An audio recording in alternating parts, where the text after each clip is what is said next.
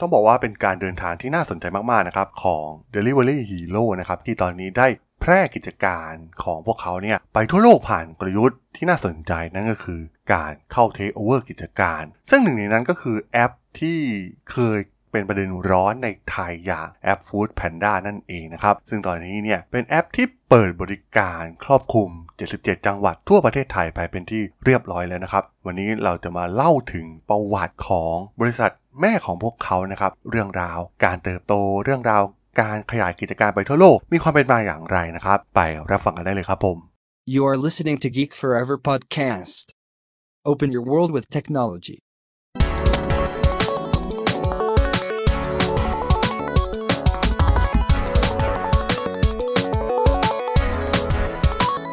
This is Geek Story.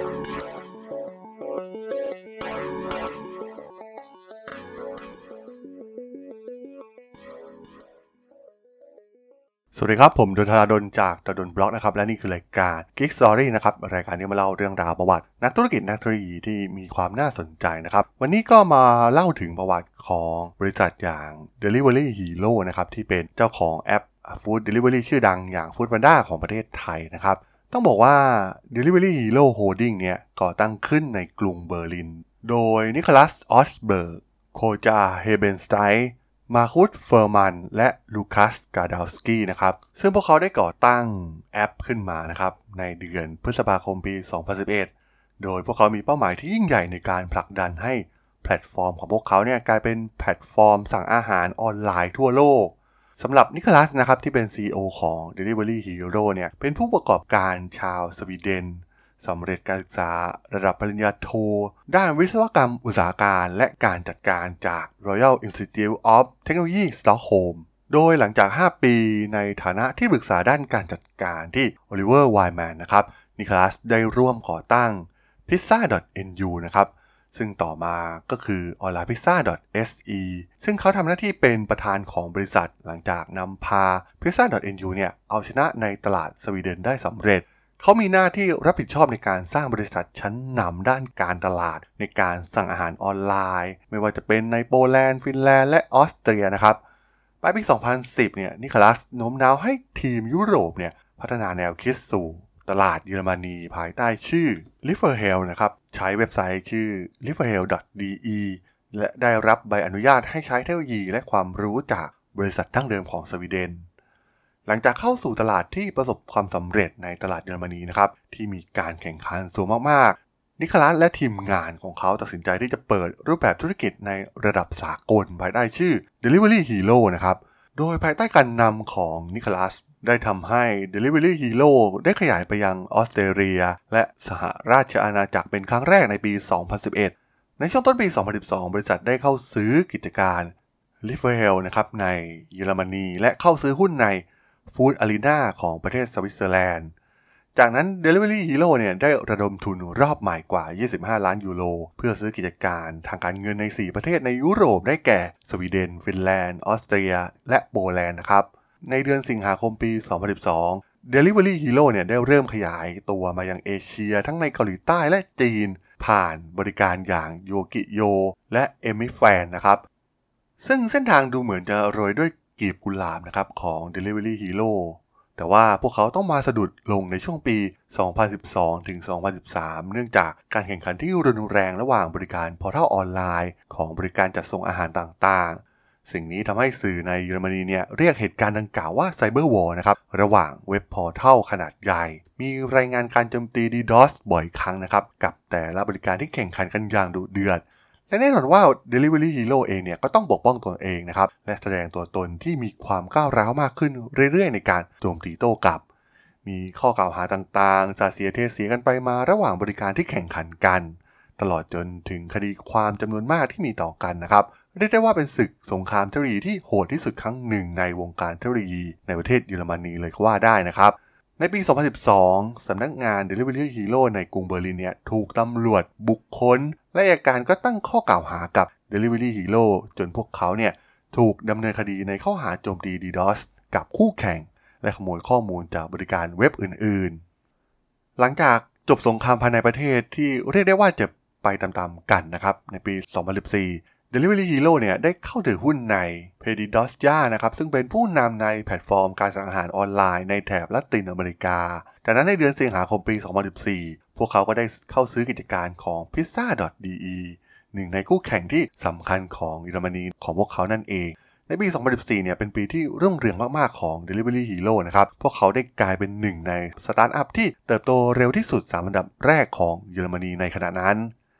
ในเดือนเมษายนปี 2015 พวกเขาได้เข้าซื้อกิจการบริการจะส่งอาหารของเกาหลีใต้อย่างเบดาวทองนะครับ ซึ่งเป็นหนึ่งในคู่แข่งสำคัญของบริการของโยกิโยของตนเอง ในเดือนพฤษภาคมปี 2015 พวกเขาก็ยังเดินหน้าซื้อกิจการอย่างบ้าคลั่ง โดยเข้าซื้อกิจการ efood.gr ซึ่งเป็นผู้ให้บริการส่งอาหารรายใหญ่ที่สุดในประเทศกรีซและดีลที่ใหญ่ที่สุดของพวกเขาคงหนีไม่พ้นการเข้าซื้อกิจการ Food Panda ในเดือนธันวาคมปี 2016 ซึ่งต้องบอกว่า Food Panda เองเนี่ยก็เป็นบริษัทที่มีมูลค่าสูงถึง 3,000 ล้านดอลลาร์สหรัฐในตอนนั้นเลยทีเดียว ในเดือนมีนาคมปี 2017 CEO อย่างนิโคลัสประกาศว่าเขาต้องการให้บริษัทของเขาเนี่ยพร้อมสำหรับการเสนอขายหุ้น IPO ในไตรมาสที่ 2 ของปีนั้น โดย Delivery Hero เนี่ยได้เน้นไปที่การรวมตัวครั้งสำคัญกับ Food Panda นะครับ โดยตั้งเป้าการประเมินมูลค่าของบริษัทไว้ที่ 3.5 พันล้านยูโร ในเดือนพฤษภาคมปี 2017 Nasper กลุ่มอินเทอร์เน็ตและความบันเทิงระดับโลกนะครับ และเป็นหนึ่งในนักลงทุนด้านเทคโนโลยีรายใหญ่ที่สุดของโลก เข้าลงทุน 387 ล้านยูโร ใน Delivery Hero และได้กลายเป็นผู้ถือหุ้นใหญ่ของบริษัท Delivery Hero เนี่ยได้เข้าจดทะเบียนในตลาดหลักทรัพย์แฟรงก์เฟิร์ตเมื่อวันที่ 30 มิถุนายนปี 2017 กลายเป็นธุรกิจเทคโนโลยีที่ใหญ่ที่สุดในยุโรป ในเกือบ 2 ปีที่มีการทำ IPO โดยสามารถ ระดมทุนไปได้เกือบ 1,000 ล้านยูโรทำการ exit จากการเป็นสตาร์ทอัพได้สำเร็จไปในที่สุด ต้องบอกว่าสิ่งที่เริ่มแรกคือวิสัยทัศน์เล็กๆ ของนิโคลัสนะครับ ที่มองเห็น และเริ่มทำการตลาดในสวีเดน ได้ขยายไปสู่วิสัยทัศน์ ระดับโลกในปัจจุบัน วิสัยทัศน์หลักของนิโคลัสก็คือการเปลี่ยนแปลงอุตสาหกรรม ดังนั้นบริการของ Delivery Hero จะสะท้อนให้เห็นถึงพฤติกรรมการกินที่เปลี่ยนแปลงไป เช่นเดียวกับโอกาสใหม่ๆ ในด้านเทคโนโลยีและการขนส่งในอนาคตนั่นเองมีคำพูดที่น่าสนใจนะครับที่ได้จากการสัมภาษณ์นิคลัสที่ถือว่าเป็นแนวคิดที่น่าสนใจในการบริหารของกิจการเขาไว้ก็คือ เขาได้กล่าวว่าในฐานะผู้ประกอบการ คุณจะเจอกับปัญหาเสมอ เมื่อคุณกล้าที่จะลองอะไรใหม่ ๆ เราได้ทำงานเพื่อสร้างองค์กรที่มีคอขวดน้อยที่สุด ซึ่งหมายความว่ามีเพียงไม่กี่การตัดสินใจที่มาจากด้านบนโดยตรง ผมมีความไว้วางใจและความเชื่อมั่นอย่างมากในองค์กรของผม ผมคิดว่าเหล่าพนักงานสามารถเป็นตัวของตัวเองได้ดีที่สุด เมื่อคุณปล่อยให้พวกเขาเป็นอิสระ ทันทีที่คุณเริ่มบอกทิศทางหรือข้อจำกัดมากเกินไป ผู้คนจะสูญเสียความคิดสร้างสรรค์ และความหลงไหลไป ต้องบอกว่าเป็นอีกหนึ่งเรื่องราวที่น่าสนใจนะครับ ของบริการส่งอาหารอย่างเครือของ Delivery Hero นะครับที่ ตอนนี้ต้องบอกว่าเป็นตลาดที่แข่งขันกันดูเดือดมากๆนะครับในไทยเอง Food Panda ก็ถือว่าเป็นเจ้าตลาดรายแรกๆนะครับที่เข้ามาทำตลาดในส่วนนี้ ซึ่งตอนนี้เราจะเห็นได้ว่าคู่แข่งเริ่มเข้ามามากขึ้นเรื่อยๆนะครับมีทั้ง Robinhood เอง ทั้ง Shopee Food เองนะครับหรือแม้กระทั่ง Air Asia เองนะครับที่เข้ามาลุยในตลาดนี้ก็ต้องมาดูกันต่อไปนะครับว่าสุดท้ายใครจะเป็นผู้ชนะในตลาดที่ค่อนข้างที่จะดุเดือดมากๆนะครับแข่งขันกันอย่างดุเดือดอย่างตลาดการส่งอาหาร ซึ่งแน่นอนว่าต้องมีผู้เล่นบางรายที่ต้องล้มหายตายจากไปจากธุรกิจนี้อย่างแน่นอนนั่นเองครับผมสำหรับเรื่องราวของ Delivery Hero ใน EP นี้เนี่ยผมก็ต้องขอจบไว้เพียงเท่านี้ก่อนนะครับสำหรับเพื่อนๆที่สนใจเรื่องราวประวัตินักธุรกิจนักธุรกิจที่น่าสนใจที่ผมจะมาเล่าให้ฟังผ่านรายการ Geek Story ก็สามารถติดตามมาได้นะครับ ทางช่อง Geek Follower Podcast ตอนนี้ก็มีอยู่ในแพลตฟอร์มหลักๆทั้ง Podbean Apple Podcast Google Podcast Spotify YouTube แล้วก็จะมีการอัปโหลดลงแพลตฟอร์ม Blockdit ในทุกๆตอนอยู่แล้วด้วยนะครับ ถ้าอย่างไรก็ฝากกด Follow ฝากกด Subscribe กันด้วยนะครับ แล้วก็ยังมีช่องทางหนึ่งในส่วนของ Line แอดที่แอดธราดลนะครับ t h a